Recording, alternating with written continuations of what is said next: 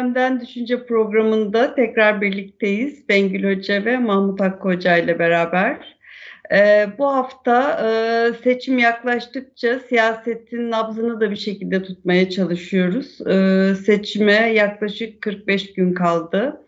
Ee, biraz siyasi partiler üzerinden e, gitmeye karar verdik. E, Cumhuriyet Halk Partisi'ni bu hafta konuşmak istiyoruz. Zira Cumhuriyet Halk Partisi hem kendi seçmeni nezdinde hem de e, toplumun gayri HDP ile yaptığı ittifak dolayısıyla ve e, PKK'nın bu ittifaka desteği dolayısıyla tartışılıyor, konuşuluyor, yadırganıyor. Ee, biraz Cumhuriyet Halk Partisi'nin geldiği bu noktayı anlamaya çalışacağız. Ee, Bengür Hoca ve Hakkı Hoca ile birlikte. Bu bir ilk mi Cumhuriyet Halk Partisi açısından? Ee, bu yeni CHP söyleminin içini nasıl doldurdu CHP? Ee, CHP'nin kendi tarihinde e, bunun nüveleri var mı? Ee, bunlara bakacağız. Zira Cumhuriyet Halk Partisi bir yönüyle kendini Cumhuriyet'in kurucu partisi olarak biliyorsunuz lanse ediyor. Ee, Cumhur CHP'nin işte altı okunun e, ilkelerinin e, işte anayasal hüviyet kazandığı, e, Türkiye'nin kurucu felsefesi haline dönüştürüldüğünü biliyoruz. Hem bu İttihat ve Terakki geleneğinden e, bugüne Cumhuriyet Halk Partisi'nin e, yani kurucu parti ithafı belki kendine yakıştırdığı bir ithaf ama Türkiye'nin en e, köklü ve yaşlı partisi de diyebiliriz e, bu yönüyle de haklı. İttihat ve Terakki'ye giden kökleri var. Dolayısıyla e, Cumhuriyet Halk Partisi üzerinden bir anlamda işte bir Türkiye okuması ve bugün HDP ile ittifakının işte PKK'nın destek verdiği bir ittifakın öncüsü, kurucusu olması dolayısıyla e, bu değişimin e, değişim mi, savrulma mı olduğunu anlamaya ve konuşmaya çalışacağız. Ee, Mahmut Hakkı Hocam sizinle başlamak isterim. Ee, yakınlarda yazdığınız bir makale üzerinden özellikle hani yeni, yeni CHP e, yeni CHP mi e, aslında bir anlamda e, bunu irdelediğiniz bir makaleniz de e, var. E, Cumhuriyet Halk Partisi'ni ben de kısmen işte takip ettiğimi söyleyebilirim. E, hep bir yenileşme, yeni CHP e, lafını CHP'lilerden aslında duyuyoruz. Cumhuriyet Halk Partisi e, kendi içinde işte Atatürk'ün CHP'si, İnönü'nün CHP'si, Ecevit'in CHP'si, Deniz Baykal'ın CHP'si ve Kemal Kılıçdaroğlu'nun CHP'si olarak da belki tasnif edilebilir. Ee, Cumhuriyet Halk Partisi ya Kemal Kılıçdaroğlu'nun CHP'si önceki CHP'lerden e, hangi noktalarda e, ayrışıyor ve hani siz nasıl anlamlandırıyorsunuz? Bugüne kadar CHP hep laik, e, laiklikle ilgili bir kendini dönüştürmeye, değiştirmeye, toplumun muhafazakar kesimleriyle barışmaya, mış gibi yapmaya nazırdan çalışırken görüyorduk. Biraz CHP'deki değişim motivasyonunu hep böyle okumaya çalışıyorduk ama bu sefer daha farklı bir şekilde karşımıza çıktı Cumhuriyet Halk Partisi. Bunu nasıl değerlendiriyorsunuz? Evet. E, Cumhuriyet Halk Partisi dediğiniz gibi kökleri itibariyle yüzyılı da aşan yani kendisinin kurumlaşması da 1923'e gittiği için 100 yıllık parti diyebiliriz ama İttihat ve Terakki'deki kökleri itibariyle çok daha uzun bir süreye yayılmış ömrü e, olan bir parti. E, burada şu ikilemi yaşadığını hep görüyoruz. Belli dönemlerde Cumhuriyet Halk Partisi'nin e, dönem, konjonktür, olaylar, muhalefet haline düştüğündeki durumda iktidarla ilişkileri Cumhuriyet Halk Partisi'nin politika değişmelerini beraberinde getirmiş. Bir de 100 yılı aşan bir parti dediğimiz için mesela Mustafa Kemal Atatürk, İsmet İnönü gibi Osmanlı askeriyesinden yetişmiş kadronun, Osmanlı bürokrasisinden yetişmiş kadronun yönettiği Cumhuriyet Halk Partisi ile daha sonra 1960'larda ve 70'lerde partide daha aktör haline gelen işte Kemal Satır gibi, e, Bülent Ecevit gibi, Turan Güneş gibi e, bu isimlerin e, nesil farkları da var. Yani buradaki sosyolojik değişimi, dönüşümü de göz önünde bulundurmak gerekiyor. Sonraya geldiğimizde 1980 sonrası diyelim ki Türkiye'nin değişimi Cumhuriyet Halk Partisi'ni de etkiledi. Ama hep bir git gel yaşadık biz Cumhuriyet Halk Partisi konusunda. Elbette kendi içerisinde ayrışmalar e, oldu, olmadı değil. Hatta Atatürkçü çizgiden ayrılmayla ilgili tartışmalar Atatürk'ün vefatından sonraya da gider. Yani Yakup Kadri Karaosmanoğlu'nun mesela ciddi anlamda tepkisi vardır. Onun Politikada 45 Yıl diye bir eseri var. E, ya da 1960'lı yıllarda partinin içerisinde ortanın solu e, çizgisi daha Bülent Ecevit ve Turan Güneş'le birlikte e, önem kazanmaya, parti içerisinde güç elde etmeye başladığı zaman Turan Feyzioğlu e, ekibi onları Atatürkçülük çizgisinden uzaklaşmakla itham etmiştir. E, 1992'de yani 12 Eylül'de CHP'de malumunuz kapatıldı askeri darbe tarafından. 1992'de parti yeniden kurulduğunda Deniz Baykal önderliğinde orada da gene gelgitler takip edebiliyoruz. Ben bu gelgit meselesini şöyle yorumluyorum. Aslında bir kendini yenileme ihtiyacı partilerde, bu sadece Cumhuriyet Halk Partisi için geçer, e, geçerli değil, hepsi için geçerli. Muhakkak e, gerekli bir şey olarak da karşılarına çıkar. Bu sosyolojik bir vakadır, öyle diyelim. Toplum değişir, şartlar değişir, hatta uluslararası şartlar değişir ki tek parti döneminden çıkışımız bizim çok kendi iç dinamiklerimizden gelen taleplerden ziyade toplumsal talepleri yansıtmaktan ziyade İkinci Dünya Savaşı sonrasında devletimizin karşılaştığı ikilemle alakalıdır biraz da. Yani Stalin Rusyası e, evet, karşısında bizim daha Batı bloğunu tercih etmeleriyle alakalı ve o bizde demokrasiye, çok partili hayata diyelim, geçiş sürecini beraberinde getirdi. Ama Cumhuriyet Halk Partisi'nin hani git geldeki en önemli belki tespit edilmesi gereken nokta parti devlet bütünleşmesini yaşamış olmasıdır.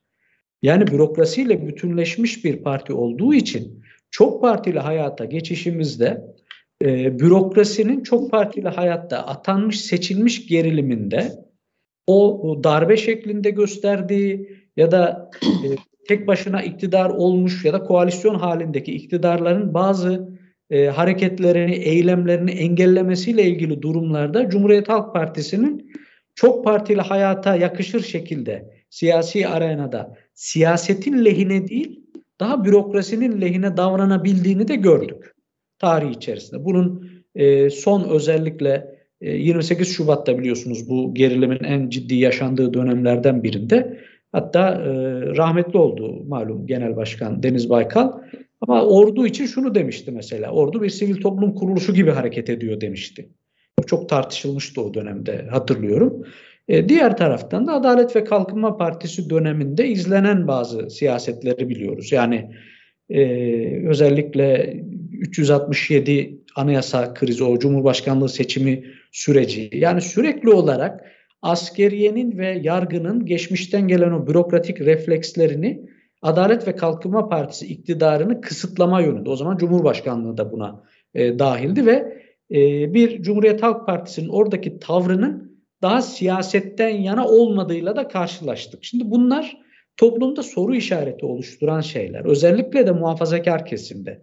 Yani Cumhuriyet Halk Partisi ile kendi arasında mesafe oluşmuş kesim açısından soru işaretleri oluşturuyor. Ben o makaleyi yazdığım zaman hemen ilk cümlesinde rahmetli Sezai Karakoç'a bir atıfta bulunmuştum. Çünkü Sezai Bey'in kendisinin bir konferansında bugün e, Yüce Diriliş Partisi'nin sitesinden de ulaşılabilir o konferansa. 2007 seçimlerinden hemen önce verdiği konferanstır. Tarih olarak da onu söyleyeyim 22 Temmuz'dan önceki konferanstır. Sezai Bey Yeni İstiklal Gazetesi'nde 1960'lı yıllarda Yeni İnönü diye bir söylem üretiliyor. Yani CHP değişti, CHP pek çok ders çıkardı. İşte yeni İnönü'yü her kesimin desteklemesi gerekir. Yeni CHP'yi herkesin desteklemesi gerekir şeklindeki söyleme karşı yeni İnönü eski İnönü'dür diye bir yazı yazmış Sezai Bey. Şimdi bu şu anlamda söylüyorum. Mesela Bülent Ecevit'in de açılım dönemi oldu. Deniz Baykal'ın ilk dönemi için bunu söyleyebiliriz. Kemal e, Kılıçdaroğlu'nun, Kemal Bey'in son dönemdeki özellikle izlediği politikalarda sürekli zaten biz değiştik vurgusu hatta geçmişteki o refleksif e, taraflarını o bürokrasiyle hani bütünleşmeden kaynaklı refleksif yönlerini partinin öne çıkarmamayla ilgili çok hassasiyette e, göre davrandığını da takip edebiliyoruz. Ama bu şu soruyu ortadan kaldırmıyor işte insanların zihninde. Bir yaşanmışlık var, bir tecrübe var.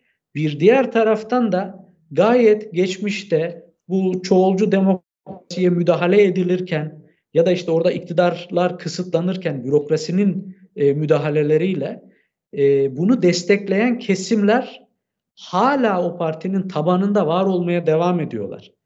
Bugün çok görünür kılınmamaları bu vakayı ortadan kaldırmıyor.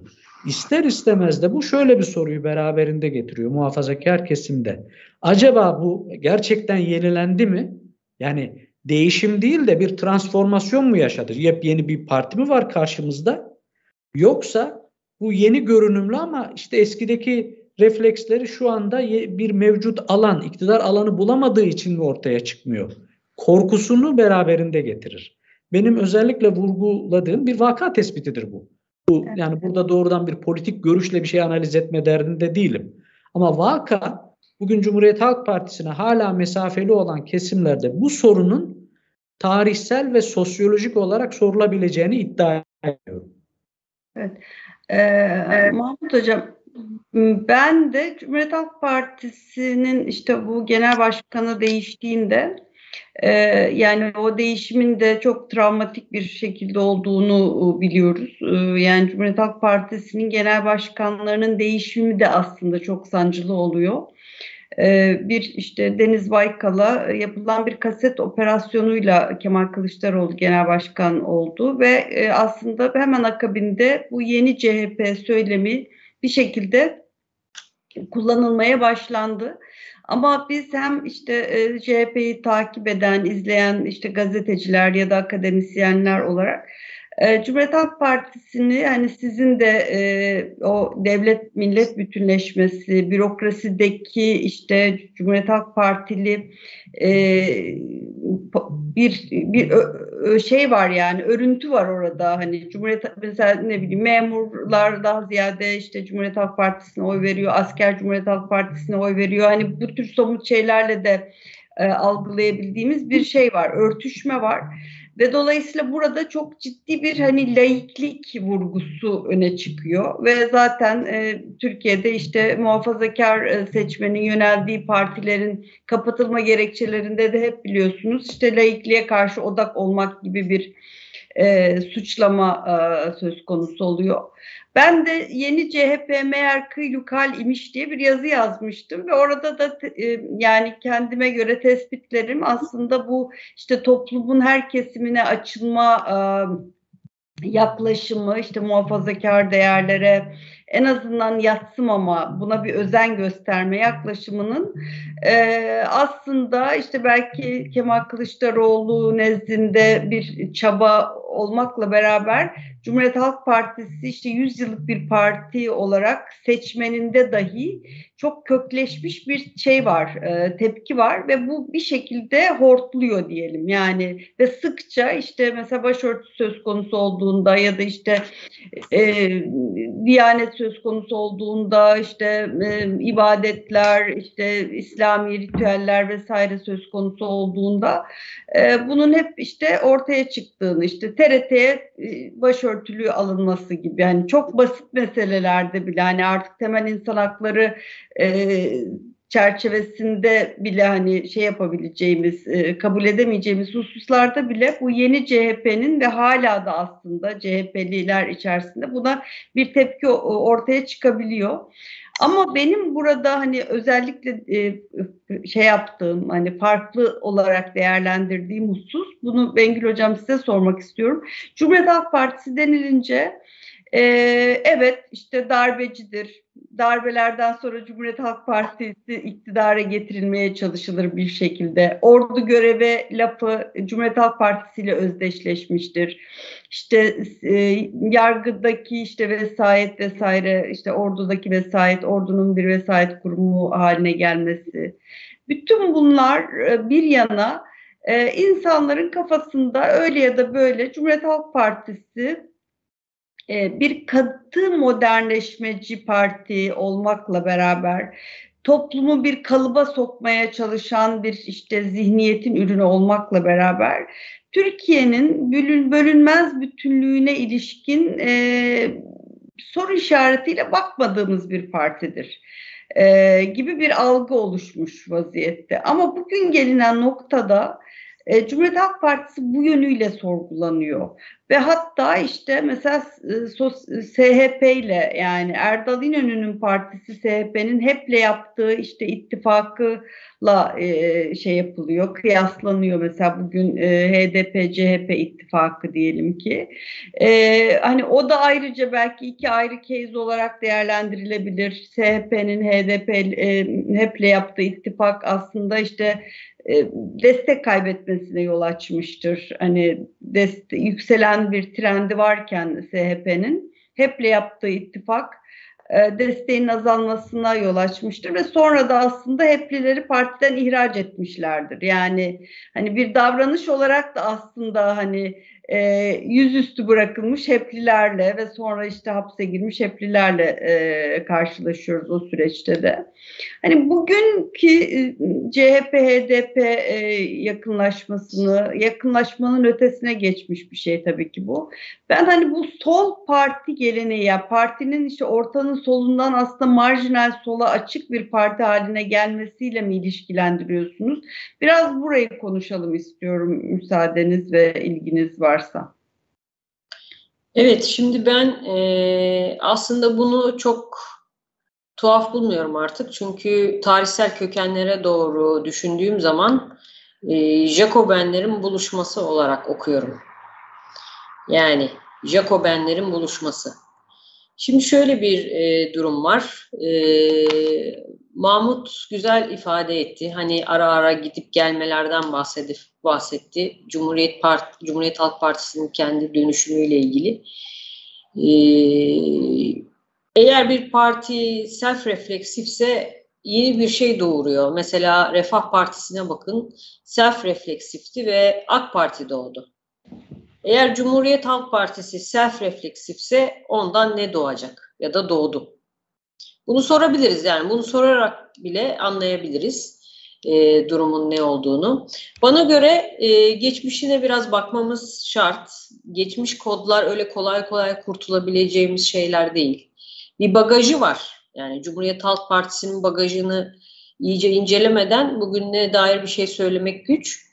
Ee, şimdi Türkiye'de bu bagajı da tabii adaletli değerlendirmek gerekir biraz. Türkiye'de geçmişe baktığımızda modernleşmenin işte orduyla ilk defa başladığını görüyoruz. Üçüncü Selim ve ikinci Mahmut döneminde hatta üçüncü Selim hayatını yitiriyor modernleşme uğruna.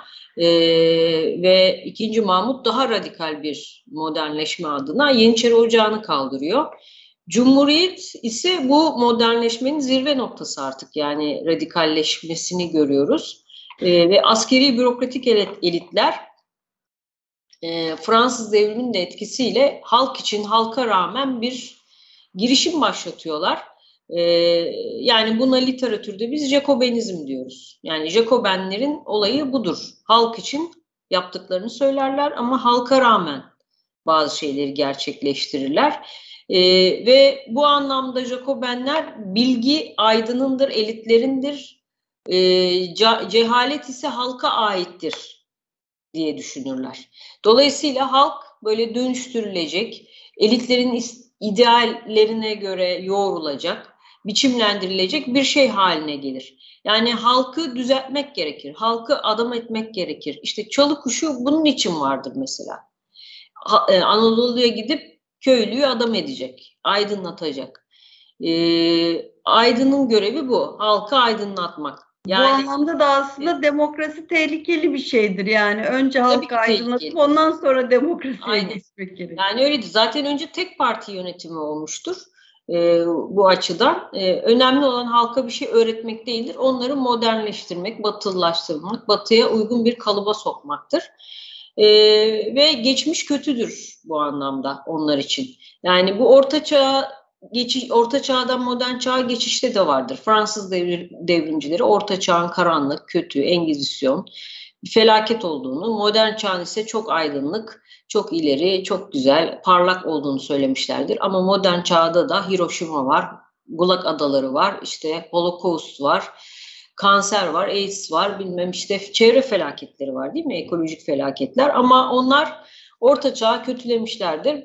Cum e, Cumhuriyet döneminde de tek parti yönetimi e, Osmanlı'yı yani Türkiye'nin orta çağını kötüleyerek yeni dönemi meşru kılmak istemişlerdir.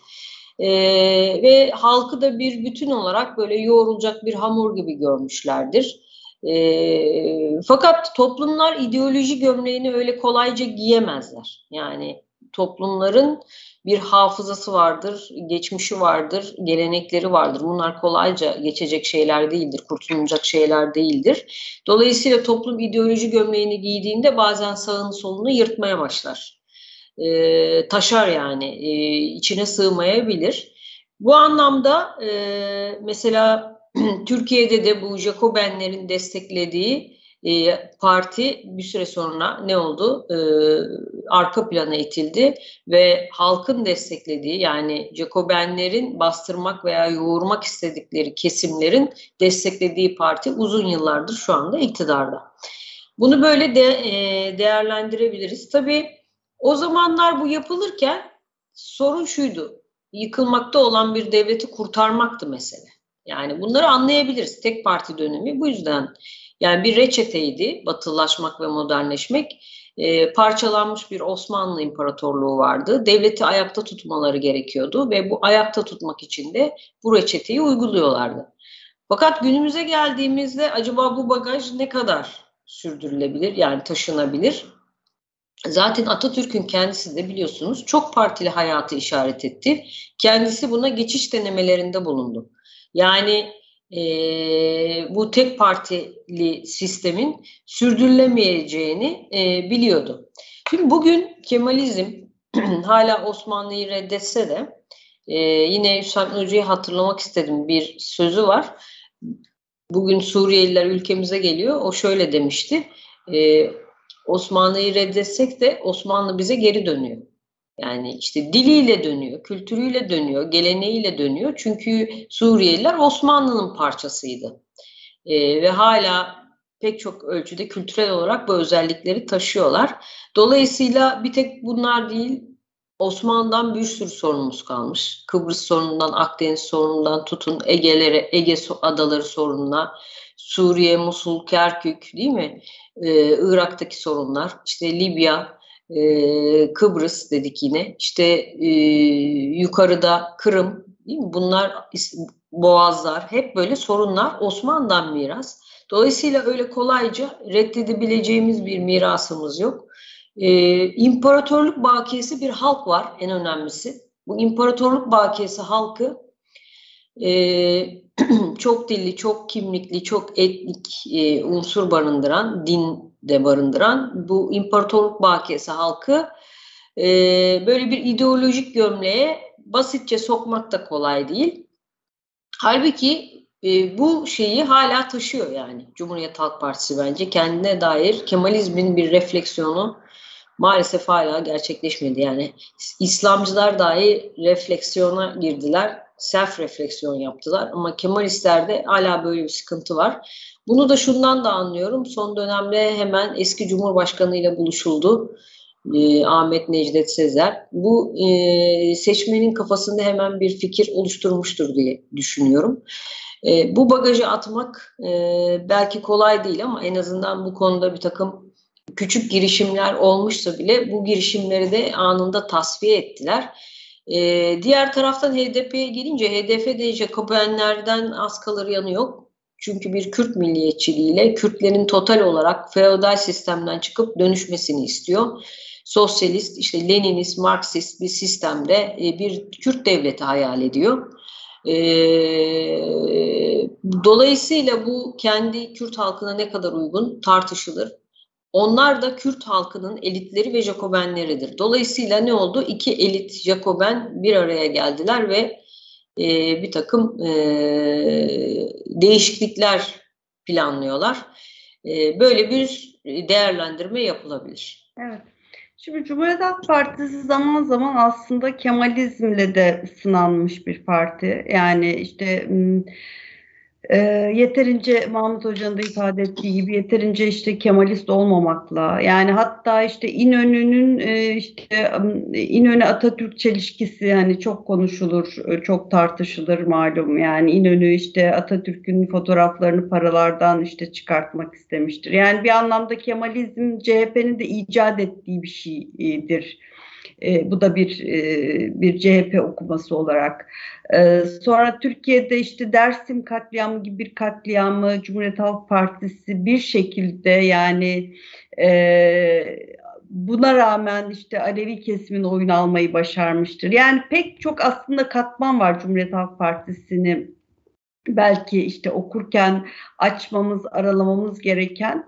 Ee, ama sanki burada en temel tutamak noktası hakikaten işte Türkiye modernleşmesinin o modernleşmeci, modernleştirmeci kadroların aslında bir şekilde Cumhuriyet Halk Partisi'nin siyasi elitlerine dönüşmüş olması ve buradan da hareketle aslında işte kurucu elitler, kurucu felsefe e, gibi bir yaklaşımı temellük et, eden parti e, hüviyeti kazanması. Aslında bu bir anlamda böyle hani işte şey e, hani futbolda bir tabir var ya hani böyle gole atmak. Zaten hani bu bu avantajı ele geçirdikten sonra bu size işte çok büyük bir avantaj sağlıyor. Ne sağlıyor? İşte bürokraside varsınız, işte asker sizden, işte e, ordu sizden. Aslında siyasi refleksleriniz de bir anlamda köreliyor. Yani o self refleksif kabiliyeti yitiriyorsunuz. Zaten ihtiyacınız dahi olmuyor.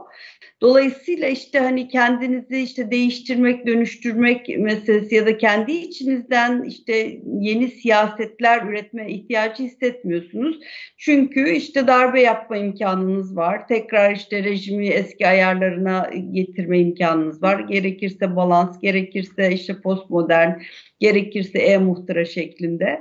Dolayısıyla bu bir işte Cumhuriyet Halk Partisi için bir handikap bir taraftan imkan gibi gözüken bir şey aslında siyasi parti refleksleri gösterme noktasında Cumhuriyet Halk Partisi'nin handikapına dönüştü. Hatta işte e, Atilla Yayla Hoca'nın Cumhuriyet Halk Partisi bir siyasi parti değildir e, şeklinde bir şeyi var, tespiti var. Bilmiyorum hani katılır mısınız? Çünkü demokratik ortamda e, oluşmuş bir siyasi parti değil. Yani kuruluşu itibariyle siyasi parti özellikleri taşıyan bir parti değil. E, ama e, bugün gelinen nokta e, bana hala e, Cumhuriyet Halk Partisi'nin kendi tarihi içerisindeki geçirdiği dönüşümlerden e, farklı bir dönüşüm olarak e, geliyor. Bunu belki hani bugün işte iktidarda olan partiyle ya muhalefet etmenin bir imkanı olarak buraya mı savruldu? Ee, hani bu burayı ben bir anlamaya çalışmak istiyorum. Çünkü e, şöyle bir şey var. Yani işte e, AK Parti 2002'den beri iktidarda. E, 2010 11 milat olarak değerlendiriliyor AK Parti muarızı çevreler tarafından. İşte eski AK Parti, yeni AK Parti. Cumhuriyet Halk Partisi lideri Kemal Kılıçdaroğlu'nun aşağı yukarı şöyle bir ifadesi var. CHP'nin değiştiğini anlatmaya çalışırken e, şöyle diyor. E, yeni CHP eski AK Parti'dir anlamına gelecek. Mealen bu anlama gelecek bir şey söylüyor. Diyor ki biz artık işte anti modern, e, anti reformcu, anti özgürlükçü, statükocu bir parti değiliz. Bunlar eski CHP'de kaldı diyor. Yeni CHP eski AK Parti'dir. Yani AK Parti'nin de ilk dönemi işte böyleydi demeye getiriyor. Ee, şimdi buradan bakarak okuduğumuzda e, ben hani Cumhuriyet Halk Partisi lideri Kemal Kılıçdaroğlu'nun eski CHP derken hangi CHP'yi kastettiğini sormak istiyorum. Ee, yeni CHP'yi eski CHP'den e, farklılaştırırken aslında CHP'nin e, bütün o, o hani bagajlarından kurtulmak isterken eski CHP ile de bir hesaplaşma mı? Mesela böyle de okunuyor zaman zaman Kemal Kılıçdaroğlu'nun aslında hem işte e, ders e, Tuncelili olması dolayısıyla Dersimli olması dolayısıyla aslında Kemalizmle de hesaplaştı. Dolayısıyla çok radikal bir CHP dönüşümünü yani transformasyon diyebileceğimiz bir CHP'de böyle bir dönüşümü e, meydana getirdiğini ve dolayısıyla bugün HDP CHP e, yakınlaşmasının e, Kemal Kılıçdaroğlu'nun kendi işte kişisel siyasi hikayesiyle de e, çok örtüştüğünü e, ifade eden bir analiz var. E, Mahmut Hocam ne dersiniz buna? E, bir kere daha evvelki programlarda da siyasetçilerin daha dinamik hareket ettiklerini ben vurgulamıştım. E, siyasetçi kazanmak ister. Yani bütün bu hamlelere baktığımız zaman biz olabildiğince muhalefet alanını, şu an AK Parti karşısındaki muhalefet e, alanını olabildiğince kucaklamaya çalışan, olabildiğince kapsamaya çalışan bir e, hareketlilik görüyoruz. E, bununla alakalı bir de tecrübe var. Onu da bence unutmamak lazım. Ankara ve İstanbul 2019 yerel seçimlerinde Ankara ve İstanbul'un kazanılması yani ittifaklar tarafından kazanılması sürecinde bir AK Parti karşıtlığının da ve karşısındaki bloğun birlikte hareket etmesinin de rolünün olduğunu görebiliyoruz. Burada daha evvelki o kazanma anlayışına bağlı olarak e, bu açılımı daha da genişletme. O zaman e, belki bu AK Parti'den ayrılan muhalif partileri henüz kurulmamışlardı falan yani ama. Yani yaptık yine yaparız gibi bir yaklaşım. Gene yapılabilir olduğuna inanıyorlar e, benim e, gördüğüm kadarıyla. Bir yandan da burada işte yeni CHP eski AK Parti'dir ya da işte eski CHP söyleminden kurtulmayla ilgili olarak e, tabii bu alanı genişletmek için e, demin söylediğimiz yani benim ilk e, bölümde konuştuğum o reflekslerden kurtulmak gerekiyor. Şimdi mesela propagandasına baktığınız zaman Cumhuriyet Halk Partisi'nin belki birisi böyle bir yüksek lisans tezi falan da hazırlayabilir.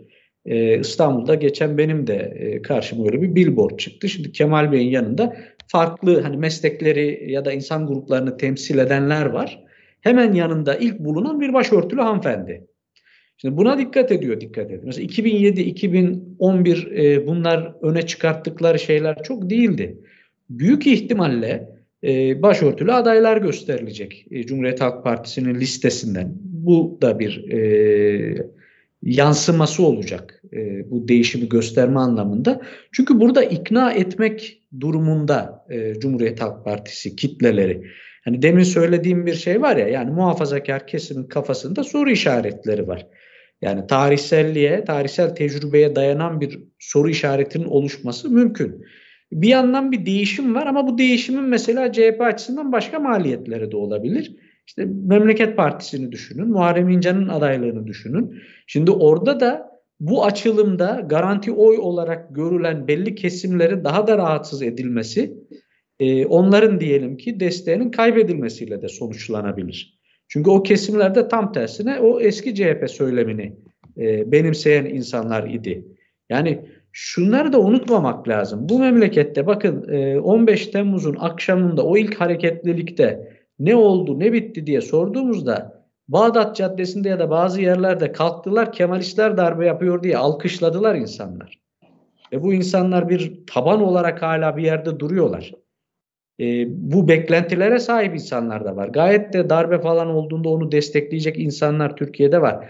Azınlıktalar amenna. Yani Türkiye'de en azından o konuda çok partili hayatın ve demokratik kültürün daha yerleşmiş olduğunu, darbe karşıtlığının daha oturmuş olduğunu kabul edebiliriz ama hani bunların yüzdelerinin ne olduğuyla ilgili şu an elimde bir veri yok. Ama böyle bir kesim de var ve Cumhuriyet Halk Partisi yıllarca o kesimlerin e, siyasi desteğini aldı.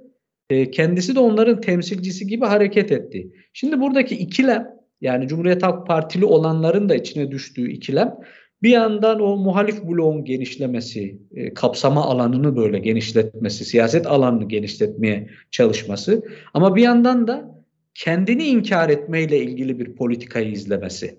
Yani kendi geçmişiyle ilgili belli şeyleri inkar etmesi ya da en azından hata yaptık demesi. Bazılarında dedi bunu. Yani bazı şeylerde hata yaptık e, denildi. E, fakat burada yeni, C, yeni CHP'nin bir eski AK Parti olup olmadığı tartışması bence başka bir tartışma. Çünkü AK Parti'yi ortaya çıkartan şartlar ve e, çok daha başka şartlardı ve e, Adalet ve Kalkınma Partisi'nin siyasal gerçekliği çok başka bir siyasal tarih ve sosyolojik zemine e, dayanıyor. O nedenle bunlar belki belli ilkeleri talep anlamında insan hakları, demokrasi falan söylemiyle e, ilişkili olabilir. Bunları dile getiriyoruz. Biz de bu konuda açılım yaptık demek olabilir belki ama e, bir başka riski de ben ayrıca belirtmek isterim bu soruya bağlı olarak. Şimdi karşı tarafta çok farklı ve birbiriyle kültürel mesafeleri çok olan gruplar da var. Bu da başka bir handikap. Bunu da göz önünde bulundurmak lazım. Çünkü siyasi parti sosyolojisi açısından en tuhaf laflardan biri şudur. Herkesi kucaklayacağız. Şimdi herkesi kucaklayacak olsak zaten herkesin tek tip olması gerekir. Ve herkesin anlaşması gerekir. Siyasi partiler neden vardır? Bunun Arapçası fırkadır. İşte İngilizce kökeni itibariyle Latinceden geleni partidir. Part'tır. Bir bölümdür, ayrışmadır, ayrılmadır. Zaten herkes birbirini birbiriyle kucaklaşamadığı için e, siyasaldır insan. Birbirlerinden ayrışırlar. Ortak iyileri birbirinden ayrışır. Buradaki başka bir problem de yani daha evvelki pro, programlarda da konuşmuştuk. Sonrasında dağılmayla ilgili riskleri kendi içerisinde barındırıyor ve birbiriyle çok böyle kültürel mesafesi uzak kesimleri bir araya getiriyor. E, dolayısıyla bunu da belki Cumhuriyet Halk Partisi bağlamında değerlendirmek lazım. Yani onun öncülüğünü sanki daha çok CHP yapıyormuş gibi bir e, algı da var ama riskleri de var. Evet. Bengül Hocam bir taraftan da böyle dünya e, konjonktürüne baktığımızda e, böyle bir solun bir canlanması e, olarak hani okunabilecek bu Occupy hareketleriyle e, şey yapılan hani markalaşan diyelim ki değişen e, yeni bir sol dalga. E, Cumhuriyet Halk Partisi'nin bu hani solu birleştirme yanına işte birkaç tane sağ parti alarak e, o sosu da koyduktan sonra sanki böyle solda bir blok, solun ağabeyi e, gibi bir şey de görüyor musunuz? Çünkü işte HDP e, işte Marksist-Leninist bir parti ve e, kendine göre aslında işte e, Kürtler içerisindeki bir Jacobenizmi temsil ediyor e, dediniz bir anlamda. E, son tahlilde işte başka küçük sol daha marjinal sol partiler var işte e, TKP gibi tip gibi. E, böyle bir motivasyonda görüyor musunuz? E, açıkçası benim şimdi aklıma hemen İdris Küçükömer geldi. Rahmetli İdris Küçükömer. Kendisi de bir solcu olarak sol hakkında e, yenir yutulur olmayan şeyler söylemiştir. Yani Türkiye'nin solcuları sağcıdır, sağcıları solcudur. E, dolayısıyla solcular tutucudur, gericidirler filan demişti. Ee, yani bu açıdan değerlendirilebilir ama ben aslında buradan değerlendirmeyi tercih etmem. Bugünlük bu kadar e, diyelim e, ama süreç içerisinde hem biz de izlemiş olacağız hem de burada konuşmaya devam edeceğiz. Teşekkür ediyorum Bengül Hocam, Mahmut Hocam. E, haftaya e, başka bir e, konuyla tekrar karşınızda olmak üzere. Hoşçakalın.